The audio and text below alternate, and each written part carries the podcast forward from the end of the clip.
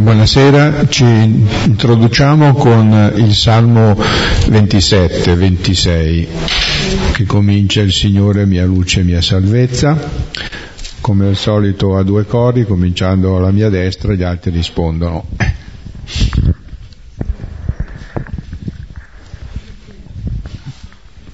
Nel nome del Padre, del Figlio e dello Spirito Santo. Amen. Il Signore è mia luce e mia salvezza, di chi avrò paura? Il Signore è difesa della mia vita, di chi avrò timore? Quando mi assalgono i malvagi per straziarmi la carne, sono essi, avversari e nemici, a inciampare e cadere. Se contro di me si accampa un esercito, il mio cuore non teme, se contro di me divampa la battaglia, anche allora ho fiducia. Una cosa ho chiesto al Signore, questa sola io cerco, abitare nella casa del Signore tutti i giorni della mia vita, per gustare la dolcezza del Signore ed ammirare il suo santuario.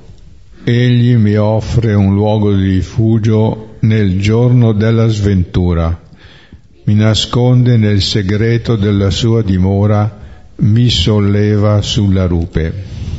E ora rialzo la testa sui nemici che mi circondano. Immolerò nella sua casa sacrifici d'esultanza, inni di gioia canterò al Signore. Ascolta, Signore, la mia voce, io grido, abbi pietà di me, rispondimi. Di te ha detto il mio cuore, cercate il suo volto. Il tuo volto, Signore, io cerco. Non nascondermi il tuo volto, non respingere con ira il tuo servo.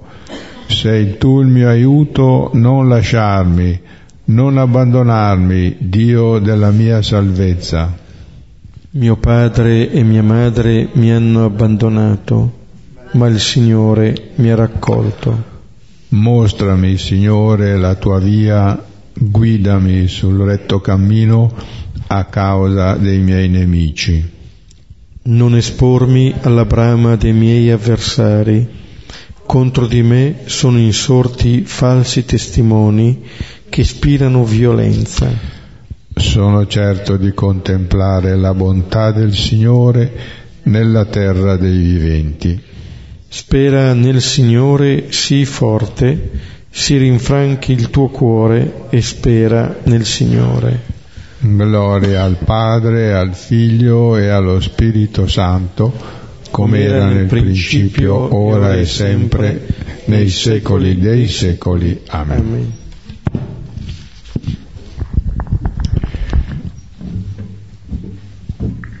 Questo salmo in cui si esprime una grande fiducia nella potenza, nella protezione da parte del Signore, d'altra parte anche i dubbi e le paure mm, del, del salmista, è molto intonato con i testi che stiamo leggendo che riguardano la rivelazione ecco, dei, eh, non della fine del mondo, ma del fine del mondo, gli ultimi tempi nel senso del senso dei di ogni tempo. E quindi eh, non è una pura coincidenza eh, ma questi sentimenti eh, sono un po' perenni perché la storia si ripete, la storia umana persiste ecco, nella sua lunga serie anche di cose molto dolorose. E questa presenza del mare però eh, invita a rinnovare la fiducia nell'aiuto del Signore è un salmo molto realistico nel suo svolgersi perché da una prima parte sono i primi sei versetti in cui c'è tutto un coraggio, tutta una, una sicurezza eh, sulla fiducia in Dio, difesa potente come un baluardo da ogni assalto, da ogni battaglia, c'è uno snodo nel versetto 7 dove ricompare sé un senso di smarrimento e di paura e quindi irrompe una supplica della stessa persona che si sente smarrita e questo viene da un nemico che non è tanto all'esterno quanto dentro di noi Per cui le prove della vita, della storia, che talmente talvolta così minacciosa o spaventosa, sembrano sommergerci e farci temere che il male vinca e sia la fine di tutto. Allora questa, eh, questo grande nemico interiore, questa paura, ci fa vedere il futuro ecco, come la fine e ci sembra che Dio non intervenga, ecco. ma noi vedremo il Signore, il Figlio dell'uomo, con potenza ecco, interviene e eh, così eh, rende ancora eh, molto concreta e reale quella, quella, prima parte in cui si, eh, lo si vedeva come il liberatore, come colui che protegge. E eh, questo avviene guardando la storia in un altro modo, non attraverso le nostre paure, ma attraverso la sua parola. Ecco, questo timore, appunto, questo sgomento che ricompare al versetto 7 dipende da un certo modo di intendere e di desiderare l'intervento liberatore di Dio, usando un metro umano dove eh, si pensa all'uso della forza, alla capacità di stabilire un dominio assoluto. Dio non fa così. E mm, faccio notare al versetto 4 questo fatto di abitare presso il Signore, che per l'Israelita voleva dire anche stare nel Tempio, stare dentro questa, questa grande atmosfera, no? alla presenza del Signore. Ma il Tempio sarà distrutto. E il nostro Tempio sappiamo è Gesù. È addirittura ogni essere umano, in ogni essere umano c'è la presenza di Dio, Lui ce l'ha rivelato e, quando, e quindi l'aspirazione a stare vicino a Dio si realizza nella comunione di amore con ogni figlio di Dio e quindi con ogni mio fratello e sorella. Poi dice anche al versetto 5, dice mi offre un luogo di rifugio. Ecco, e quindi questo rifugio ecco, non è un edificio, questo, edifu- questo rifugio è Gesù sempre presente ecco, in ogni figlio dell'uomo, in ogni altra persona. E al versetto 13 dice che eh, sono certo di contemplare la bontà del Signore nella terra dei venti, certo di contemplare tutti i giorni, tutti i giorni è possibile già di godere questa sicurezza e questa felicità del regno di Dio. Questo salmo introduce bene il brano di oggi che è Luca 21 da 25 a 33. Ora, eh, mentre prendete il brano, eh, ricordo solamente dove ci troviamo, ci troviamo nel Tempio eh, e soprattutto eh, ci troviamo all'interno di quello che si chiama il discorso escatologico, che non vuol dire tanto per Luca il discorso della, della fine dei tempi, ma eh, è il discorso che eh, ci può aiutare a dare senso alle scelte che facciamo oggi. Cioè, è come se eh, l'Evangelista ci aiutasse un po' a guardare la realtà che abbiamo sotto gli occhi e a fare delle scelte che si addicono dai discepoli di Gesù. Allora, non è tanto un discorso su che cosa ci aspetta, perché bene o male sappiamo che cosa ci aspetta, ma come poter vivere adesso, quale senso dare alle, alle cose che viviamo. È quindi una eh, questione di sguardi, perché le cose che avvengono sono sotto gli occhi di tutti, trarne il giusto senso invece richiede sapienza, richiede in particolar modo fede richiede appunto di essere eh, discepoli di Gesù.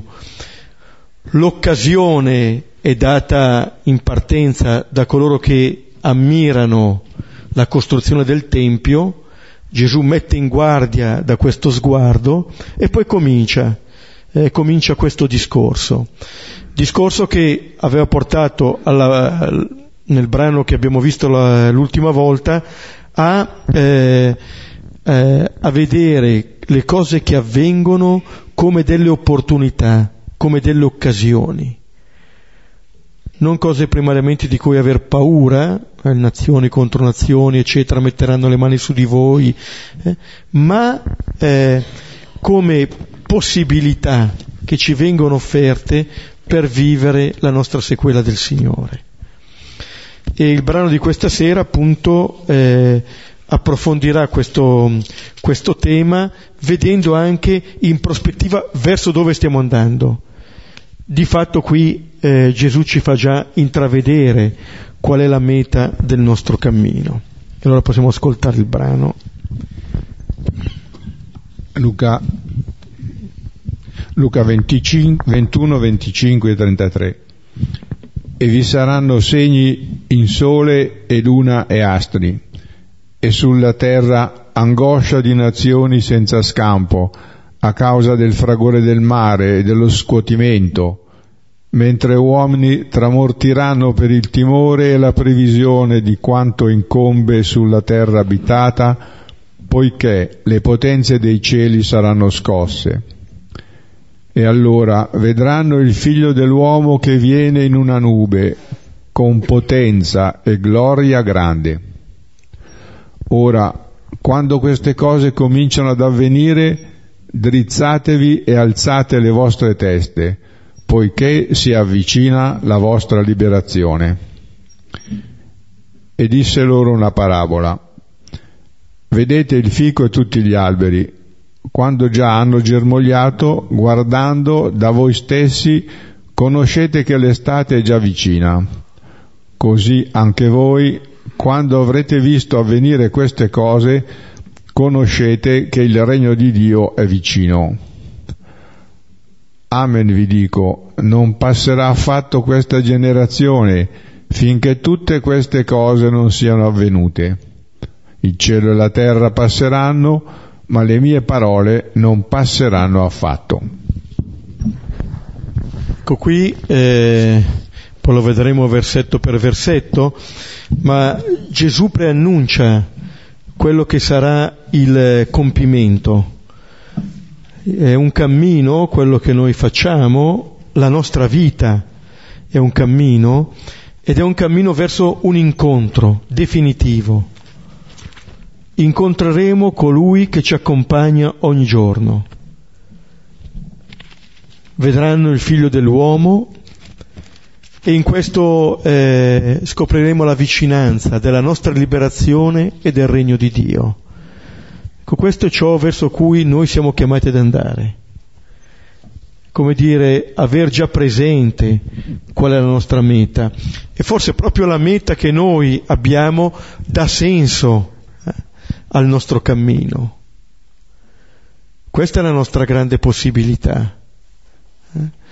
Altrimenti, si, altrimenti siamo un po' dei vagabondi, non sappiamo bene dove andare, non siamo sicuri dell'approdo.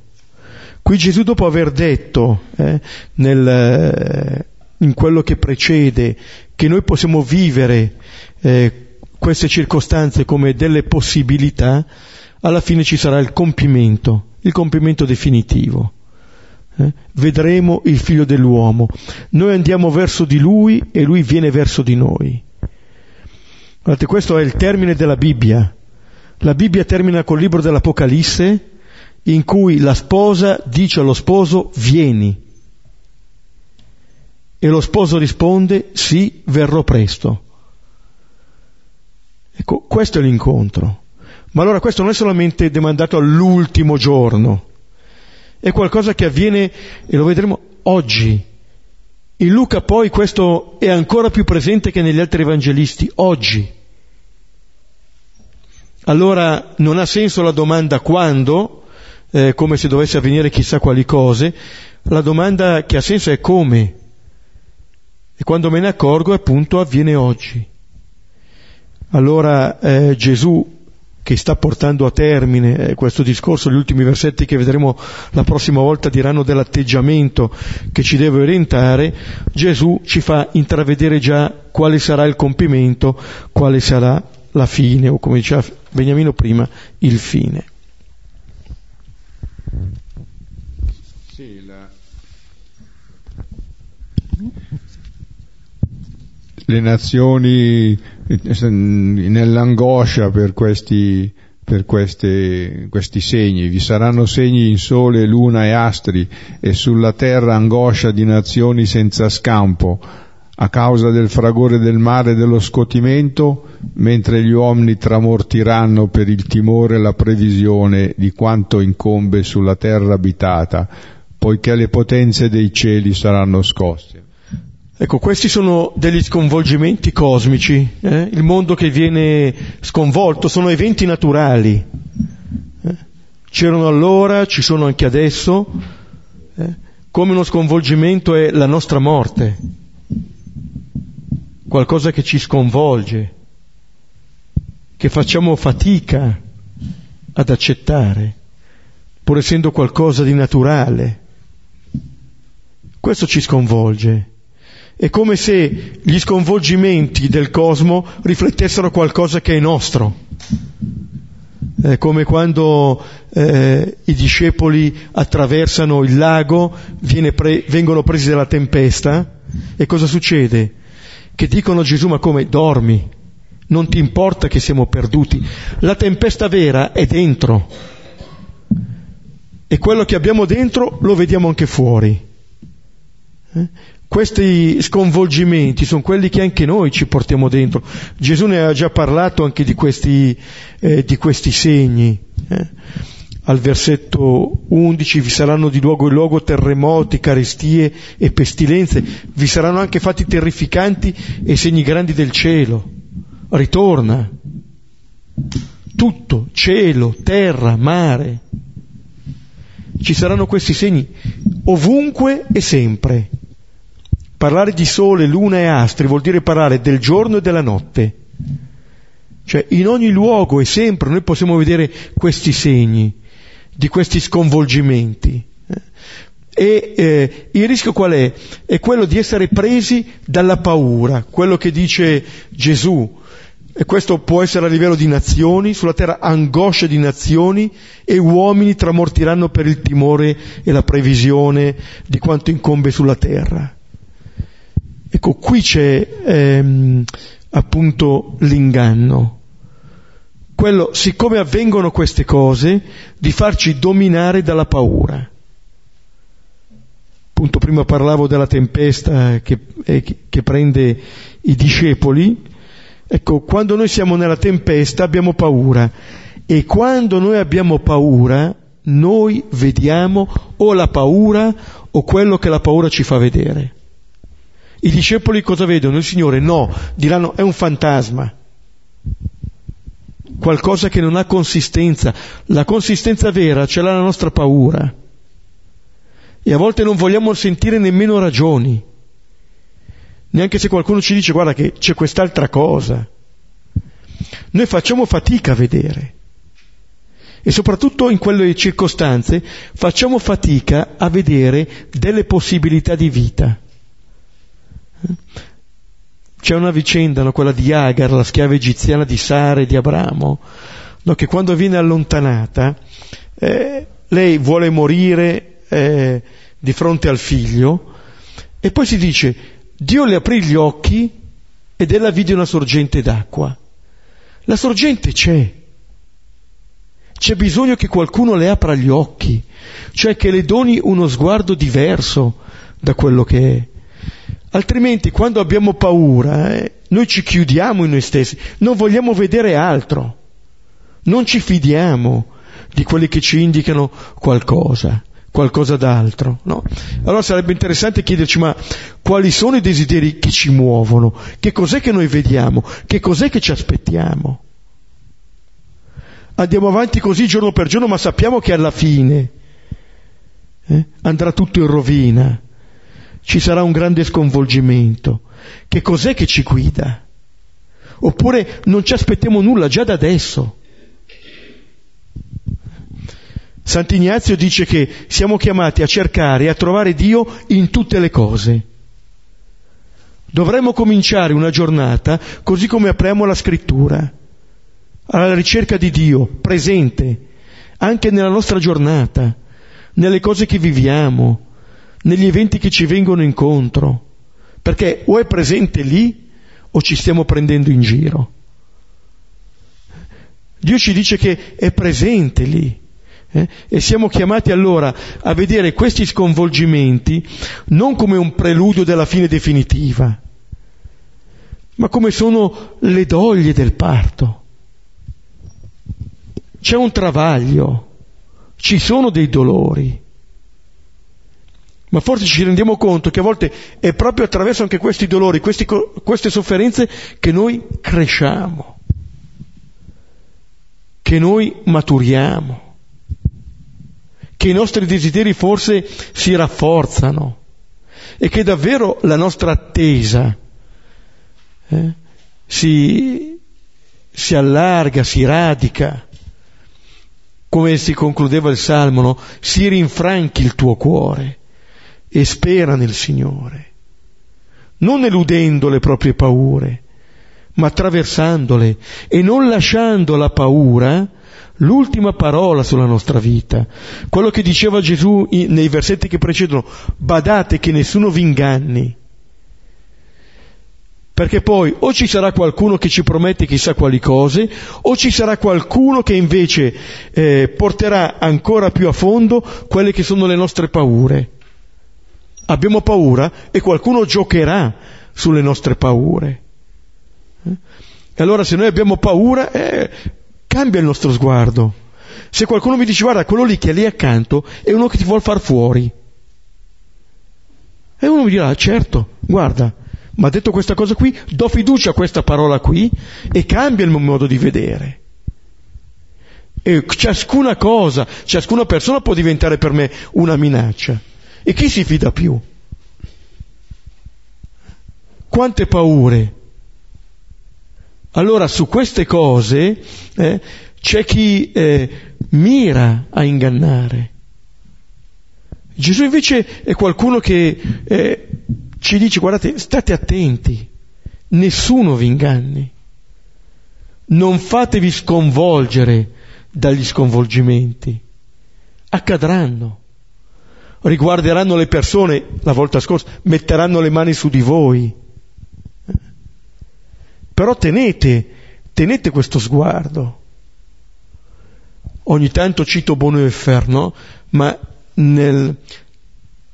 lui celebra di fatto quello che sarà l'ultima sua fine anno, inizio d'anno, nel carcere, alla fine del 44, lui sarà ucciso il 9 aprile del 45, con una preghiera poesia in cui dice che è circondato da benigne potenze. Eh? E poi non si nasconde gli sconvolgimenti del mondo, della sua stessa vita, ma conclude dicendo che circondato da benigne potenze, consolato, attende quello che accadrà. Perché Dio è con noi in ogni giorno, in quello che avverrà, in ogni giorno che ci sarà dato. La sicurezza non è tanto in quello che avviene, sa quello che lo aspetta, ma in questo Dio che è presente, che c'è accanto. Allora vedete, questo è lo sguardo di fede che non elude la realtà, non è che si nasconde, ma appunto da chi vive come discepolo, come cristiano, quello che accade. Sì. Queste paure, la paura è sempre paura della morte, cioè di una fine, eh, mentre invece il Signore, io vorrei che il nostro sguardo sia rovesciato quando eh, Gesù dorme durante la tempesta sedata, la tempesta poi lui eh, calma, allora eh, avrebbe potuto continuare a dormire e, e, svegliandosi avrebbe detto ma perché mi avete svegliato? Nel senso che se i discepoli fossero stati eh, così sicuri che quello sconvolgimento non era la loro fine o la fine del mondo, evidentemente eh, sarebbe, ci sarebbe stato un, alt- un, altro finale, però è stato bene che sia così perché hanno messo alla prova e sono, è stata messa alla prova la loro fiducia in quello che avevano ascoltato su questa vita che è come un piccolo seme nascosto nella terra che poi fa grande frutto. Versetto 27 e allora vedranno il figlio dell'uomo che viene in una nube con potenza e gloria grande. Questa è la meta che Gesù la indica. Chi tiene gli occhi aperti appunto come dice adesso Benjamin, chi non si fa sconvolgere dalla paura della morte, eh, lo vedrà. Eh, appunto questa paura, no? La lettera agli ebrei 2.14 seguenti dice che è la paura che ci frega, quella della morte. Perché? Perché è quella che ci rende schiavi tutta la vita, che non è solamente appunto la paura della morte fisica, quella verrà, ma eh, sono tutte le varie maschere che questa prende. Ora, eh, per chi invece tiene gli occhi aperti, eh, allora dice, vedranno chi? Il figlio dell'uomo. Ora, eh, quando Gesù eh, parla di sé, parla di sé come del figlio dell'uomo. Ne ha già parlato diverse volte nel Vangelo. Come dire, noi andiamo incontro, andiamo verso non un'idea, una verità, andiamo verso una persona, noi andiamo verso Gesù, verso colui che ci ha amato e ha dato se stesso per noi. Verso di lui andiamo e andiamo verso qualcuno che viene verso di noi. Questo è l'incontro. Quello che diceva al capitolo 19, benedetto colui che viene, il Re nel nome del Signore. E il figlio dell'uomo eh, è colui che eh, permette a Gesù questo titolo di chiarire chi è. Perché vedete, anche i discepoli stanno andando dietro Gesù, ma stanno equivocando alla grande.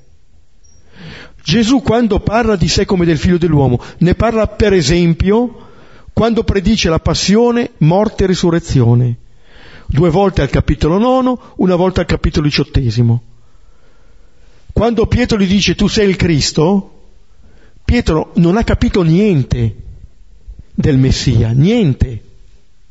Tanto è vero che Gesù si premura, guarda che il figlio dell'uomo sarà consegnato sarà rifiutato, sarà schernito, flagellato, sputato, sarà messo a morte e poi risorgerà.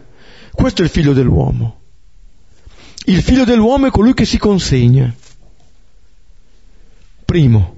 Secondo, il figlio dell'uomo, come diceva già il capitolo quinto, è colui che sulla terra ha il potere di rimettere i peccati. Il figlio dell'uomo, cioè, è colui che perdona. Allora quando Gesù dice che verrà nella potenza e nella gloria, sta, di, sta a dire che eh, la potenza e la gloria sono queste, sono queste.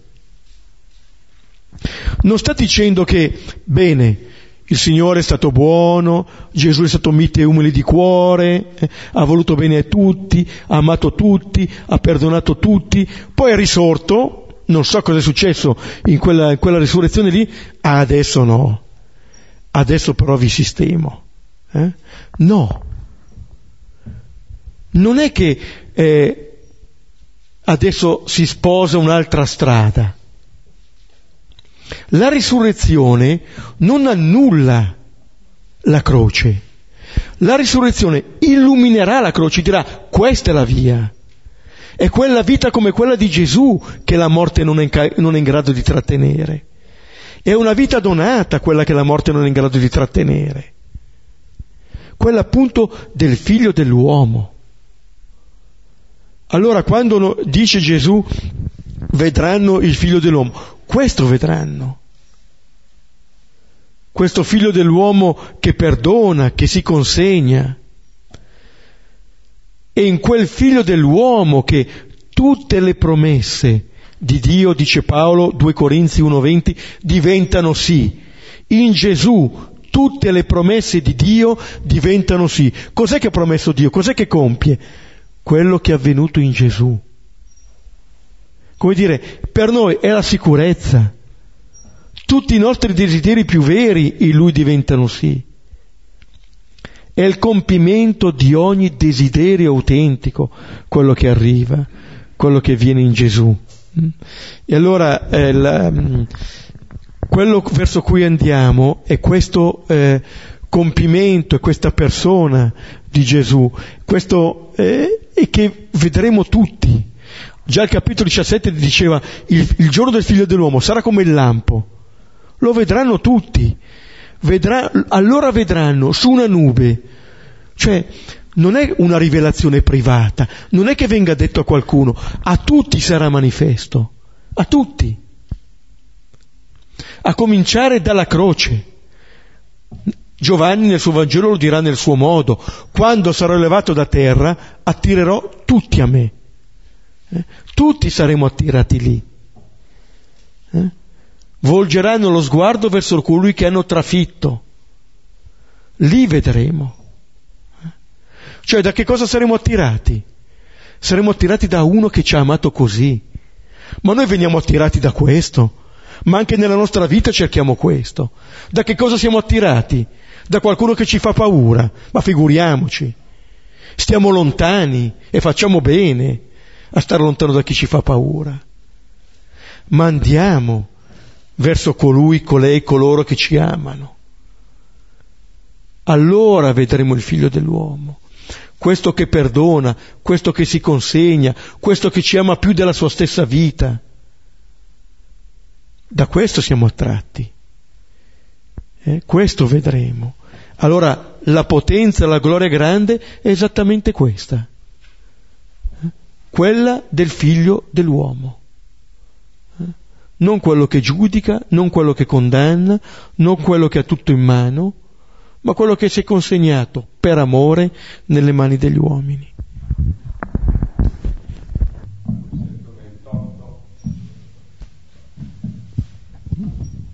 Ora, quando queste cose cominciano ad avvenire, drizzatevi e alzate le vostre teste poiché si avvicina la vostra liberazione. Oh, allora poter vedere anche gli sconvolgimenti davvero come l'annuncio della liberazione vicina. E vedete l'atteggiamento che chiama Gesù, drizzatevi e alzate le vostre teste. Questo è l'atteggiamento di una persona libera, di una persona che non ha più paura, Ricordate eh, la, la, guarigione della donna curva in giorno di sabato al capitolo tredicesimo. Eh, era curva e non, potre, e non poteva drizzarsi in nessun modo.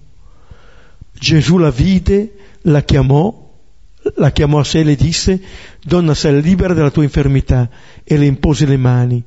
Subito quella si raddrizzò e glorificava Dio quello che è avvenuto per quella donna è quello che è chiamato ad avvenire per ciascuno di noi.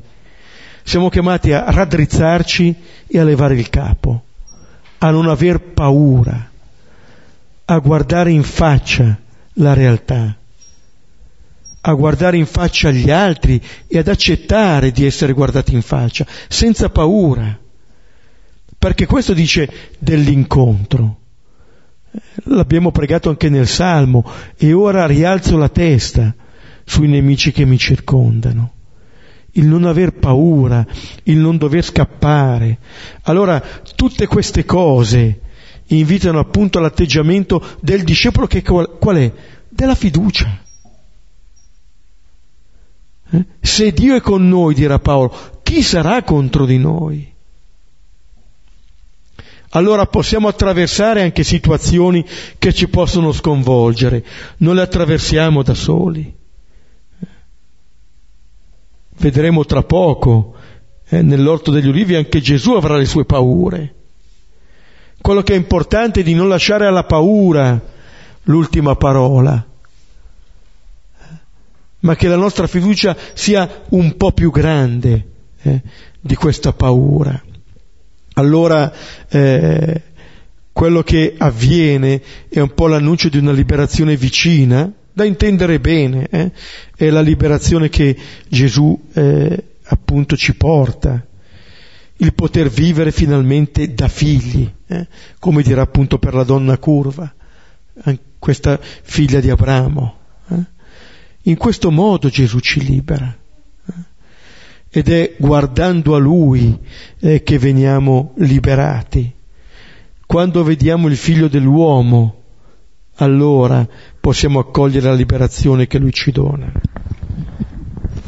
vedete il passaggio che c'è tra um, il, uh, i primi due versetti la, dell'angoscia e poi invece la prospettiva della liberazione. Quello che sembrava uno spettacolo di fine, di morte, che generava una grande paura, nella, con lo sguardo sul figlio dell'uomo diventa invece l'occasione, il momento della liberazione. Versetto 29 e disse loro una parabola. Vedete il fico e tutti gli alberi? Quando già hanno germogliato, guardando da voi stessi, conoscete che l'estate è già vicina. Così anche voi. Quando avrete visto avvenire queste cose, conoscete che il regno di Dio è vicino. Gesù eh, annuncia questa, questa verità anche attraverso una parabola. Mm?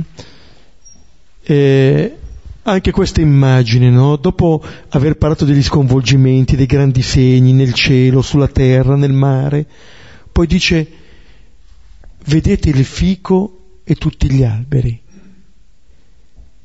quando già hanno germogliato. Allora, anche questo sguardo è uno sguardo che Gesù eh, educa perché eh, quando dice magari questi, questi segni grandi, no, questi sconvolgimenti, noi non sappiamo nemmeno bene cosa vedere, oppure abbiamo quasi paura di guardare. Un germoglio però noi siamo in grado di vederlo. Ecco, Gesù è, è, già, è già da un po' che sta cercando di educare lo sguardo. Già da quando i discepoli erano sconvolti loro positivamente dalle tante monete dei ricchi e Gesù dice guardate questa vedova, eh? vedete, quello è il germoglio del regno, quello è il germoglio, l'inizio, l'inizio della vita. E dice, vedete il fico. Ora, le parabole hanno questo di, eh, di grandioso, che partono dalle cose più semplici per dire le cose essenziali. È anche un modo per dire che non è che dobbiamo aspettarci chissà quali rivelazioni, dalle cose più quotidiane, il fico e gli alberi. A volte è proprio così anche per noi, no? A volte forse le grandi illuminazioni che abbiamo non le abbiamo chissà in cima a quale monte, in quale eremo, eccetera, ma nella quotidianità, nella banalità delle cose che accadono. Lì ci viene incontro il regno. C'è Don Tonino Bello che dice che forse quando Gesù ragazzo vedeva sua madre impastare con lievito la farina, diceva forse lì ha dato gli ultimi ritocchi alle sue parabole. Appunto, ma nella quotidianità della cucina. Cioè chi cerca il regno lo trova dappertutto, perché tutto parla di questo. Le azioni, le cose. Vedete, questo Gesù che ci aiuta a guardare. Eh? vedete il fico e tutti gli alberi, guardando da voi stessi conoscete che l'estate è già vicina. Come dire, eh, noi non è che abbiamo tanta fiducia, forse ancora nel Signore, perché siamo sconvolti da queste cose che avvengono. Gesù ha già fiducia in noi, guardando da voi stessi conoscete queste cose. È come se ci dicesse, voi siete in grado di scorgere questo. L'estate è vicina. Così, quando avete visto venire queste cose, conoscete che il regno di Dio è vicino. Come è certo l'arrivo dell'estate, così è certo l'arrivo del regno di Dio. Cioè, guardate, lasciatevi educare dalle cose che avvengono. Provate a vedere queste cose dando un altro significato, non quello della paura, di chissà che cosa avverrà, ma della certezza che sta arrivando il regno. Allora, eh, non sarà il, sempre la, la, domanda da fare quando? Eh, è vicino, è vicino. Cioè, in Gesù il tempo è già compiuto. Il Vaticano II l'ha detto, noi viviamo già gli ultimi tempi, non dobbiamo più aspettare niente e nessuno. Il tempo che ci è dato non è per avere chissà quali rivelazioni. Tutto quello che il Padre ci doveva rivelare ce l'ha rivelato. Il tempo che ci è dato ci è dato per la nostra conversione. Perché noi accogliamo questo figlio dell'uomo. Perché noi accogliendo questo figlio dell'uomo, cominciamo a vivere una buona volta da figli di questo padre e da fratelli gli uni degli altri. Questo lo possiamo fare. È questo che il Signore attende. Ma che cosa ci rivela? Rivelazioni private, sì, forse ce, ce ne può fare, ma in Gesù ci ha dato tutto. Ci ha dato tutto. Allora il tempo eh, è questo. È il tempo della nostra conversione. Nei, in Marco già dall'inizio lo dice, no? Il tempo è compiuto e il regno di Dio è vicino. Convertitevi e credete al Vangelo. È quello che poi spiegherà in tutto il Vangelo. Ma quello che Gesù annuncia all'inizio della sua predicazione contiene già il tutto. Eh? Il compimento c'è già stato. Quello che deve venire è il compimento nella mia vita. Questo sì. Siamo chiamati ad accogliere mediante la nostra eh, conversione. Non dobbiamo neanche aspettare che arrivi qualcun altro. Gesù vi diranno sono io, non seguiteli, non seguiteli.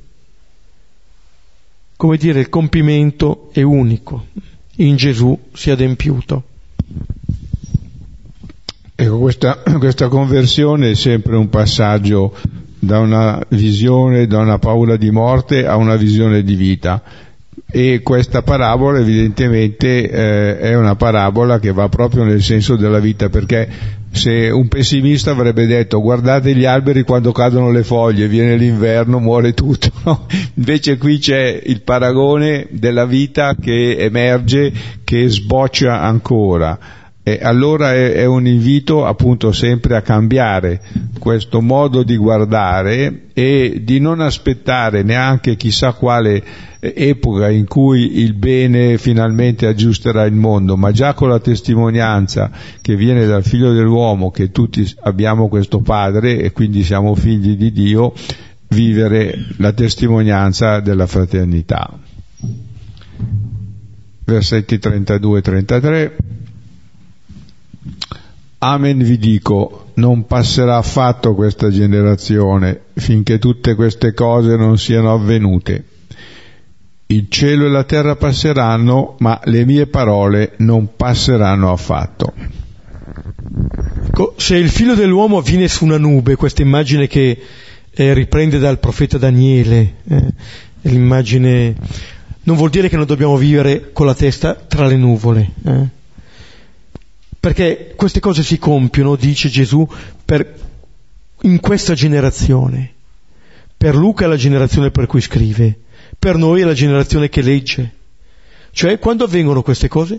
Oggi, non ieri, non domani, oggi. In Gesù si è compiuto, l'oggi è quello della nostra accoglienza. Eh? Amen vi dico, insegnamento solenne, come aveva detto a proposito della vedova. Amen vi dico, questa vedova povera ha messo più di tutti. Amen vi dico, non passerà affatto questa generazione. Cioè, quello che Gesù ha detto qui avviene nel nostro presente. Mm? Abbiamo già sottolineato in Luca quante volte ritorna oggi. Eh? È quasi sempre detto da Gesù, o dagli angeli. Oggi è nato per voi un Salvatore, oggi si è compiuta questa parola che avete udito con le vostre orecchie, oggi eh, la salvezza è entrata in questa casa Zaccheo, oggi eh, rinne- non avrà cantato il gallo prima che tu mi rinnegherai, oggi sarai con me nel paradiso. Eh, Poi ci sarà appunto l'oggi, oggi abbiamo visto cose prodigiose, diranno quando Gesù guarisce il paralitico dopo avergli perdonato i peccati. Oggi, oggi. Per questo Luca eh, fa dire a Gesù, eh, chi vuole essere mio discepolo rinneghi se stesso, prenda la sua croce ogni giorno e mi segua. Cioè il compimento avviene ogni giorno, ogni giorno, oggi. Cioè come dire, ogni giorno mi è data la possibilità di questo incontro. Non è che devo aspettare chissà quali cose, o il giudizio chissà quando, ma oggi. Quello che incontrerò alla fine, quel Signore che mi sta accanto oggi, ogni giorno. Allora, eh, queste cose avvengono, si adempiono, si compiono eh, in ogni generazione, anche nella nostra. Siamo invitati a scorgere i germogli, i segni di vita che il Signore eh, compie, che il Signore mette. Vedere come oggi la salvezza è entrata in questa casa. Nel Salmo pregavamo, no? Eh, una cosa ho chiesto, questa io cerco, abitare la casa del Signore. In Zaccheo oggi la salvezza è entrata in questa casa. L'accorgermi che il Signore entra nella mia casa, desidera abitare la mia casa, la mia vita. Mm? E poi il cielo e la terra passeranno. Questo brano è cominciato richiamando i segni grandi nel cielo e nella terra. Adesso ci dice passeranno. Il cielo e la terra vuol dire tutto. Eh? Dire due cose per dire il tutto. Ma ci sono delle cose che non passano. Eh? Gesù dice le sue parole. Paolo dirà fede, speranza e carità. Queste cose non passano. Ci sono delle cose che noi viviamo che dice Gesù sono eterne. Ci fanno già vivere la vita da risorti. Non muoiono. Le cose autentiche non muoiono. Questa è la nostra fede. Per questo possiamo vivere, siamo chiamati a vivere con libertà, con pienezza, da figli, drizzandoci, levando le nostre teste sapendo che queste cose appunto ci accompagneranno sempre. Eh? È un atteggiamento che invita alla speranza. Eh, vedremo poi nell'ultimo capitolo di Luca, no, quando i Dudeemos diranno noi speravamo e Gesù dirà stolti e tardi di cuore, come speravamo. Eh? Dov'è la speranza? Cioè fare in modo che più che le paure prevalga in noi la parola, di che cosa ci fidiamo. Il discepolo è chiamato a fidarsi più della parola del suo maestro che delle proprie paure. Questa è la scommessa. Anche di queste parole che Gesù ci, ci sta dicendo e ci dice questa sera, in ogni tempo che noi viviamo, anche nel tempo degli sconvolgimenti, siamo chiamati ad ascoltare questa parola. Isaia 43 dirai, se dovrai attraversare le acque, sarò con te. Se dovrai pes- passare in mezzo alla fiamma, sarò con te. Il Signore non ci toglie da queste cose, ci permette di attraversarle in sua compagnia, con Lui sapendo appunto che questo Signore sarà il Signore che ci viene incontro e il Signore verso il quale noi andiamo. Cioè concepire la nostra storia come un cammino. Guardate, dire allora lo vedranno significa dire io, adesso non è che ogni volta che ci alziamo nella giornata dobbiamo porci tematicamente questa domanda, però qualche volta è bene porcela ma io verso dove sto andando? Che senso hanno le mie giornate? Che senso hanno le scelte che faccio? E vedete, torniamo al punto di partenza di questo discorso. Questo discorso Gesù lo sta facendo non per prepararci alla fine, ma per farci vivere bene l'oggi, per dare il giusto senso alle cose che quotidianamente noi facciamo. Ci fermiamo qui, rileggiamo il testo e condividiamo.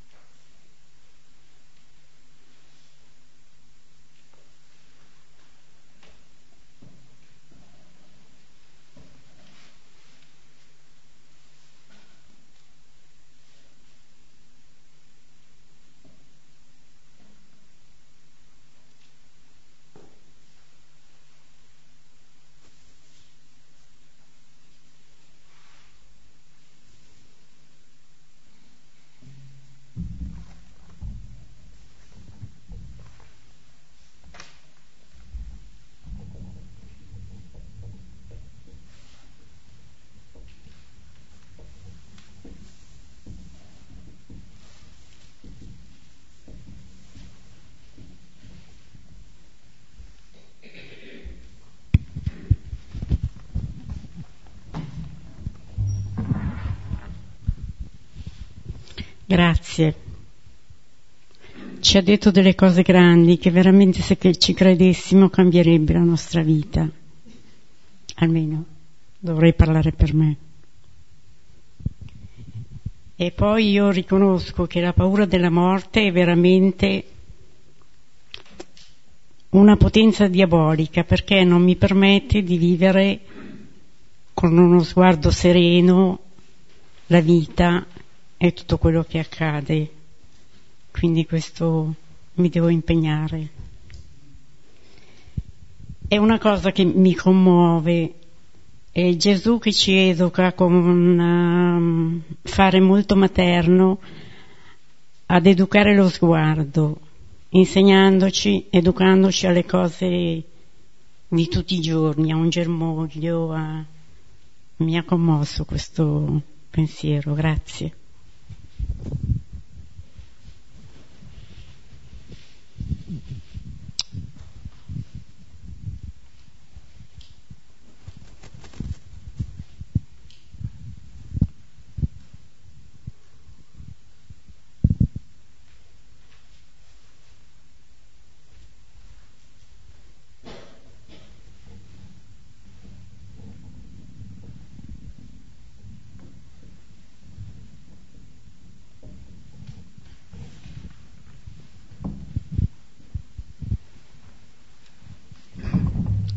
tra i tanti stimoli di questa serata, a me piace tantissimo quello del germoglio, perché è un invito a guardare fuori da te, cioè le renderti consapevole che hai dei limiti e che devi guardare fuori da te per accorgerti delle cose.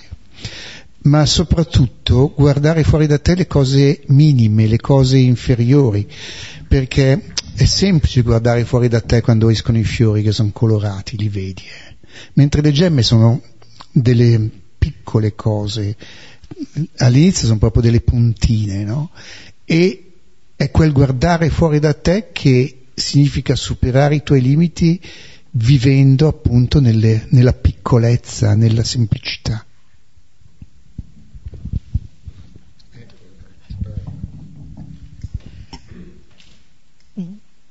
Eh, qui è sempre par- Gesù parla sempre al plurale, a tutte le persone, no? Eh, allora è, è, interessante per me anche eh, vedere come la paura è trasmissibile in fretta. Se io ho paura faccio presto a passarla, no? è contagiosa.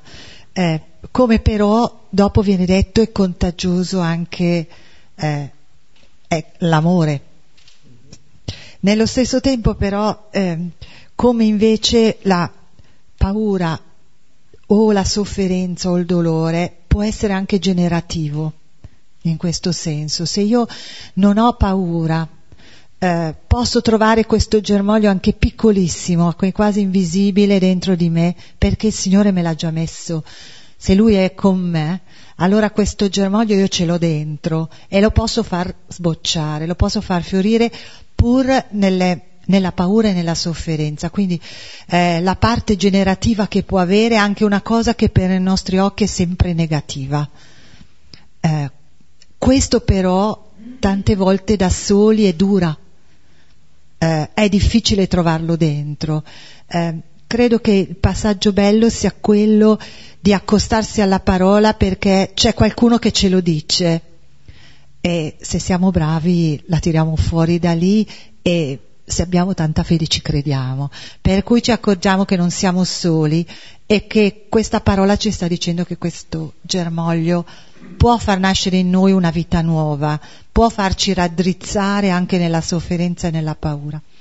La cosa più bella ancora se io ho vicino qualcuno che non mi lascia solo in questa cosa e che magari cammina insieme a me nel, nello scoprire eh, questo amore che c'è di Gesù e che me lo fa sentire anche con una sua presenza umana. Eh, credo che questo sia importante per le persone che credono, come può essere anche quello di una comunità, no? dove ci si prende cura anche delle nostre paure, delle nostre sofferenze, no? dove ci parliamo di questo, ma raddrizzandoci perché parliamo anche di quei germogli che il Signore ci ha messo dentro e che vanno tirati fuori, che ci sono, che vanno scoperti.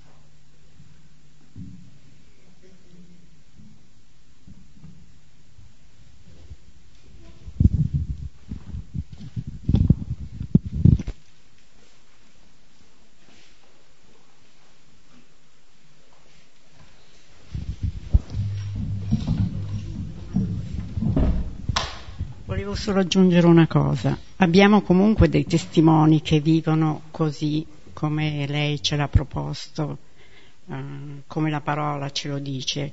Eh, recentemente pensiamo a Silvano Fausti, quando lui ha detto eh, che durante la malattia che era solo l'aperitivo e quindi come l'ha vissuta veramente straordinariamente poi pensiamo a Teilhard de Chardin che parla dell'ambiente divino, insomma ne abbiamo di testimoni, basterebbe che aprissimo un po' di più anche i nostri occhi.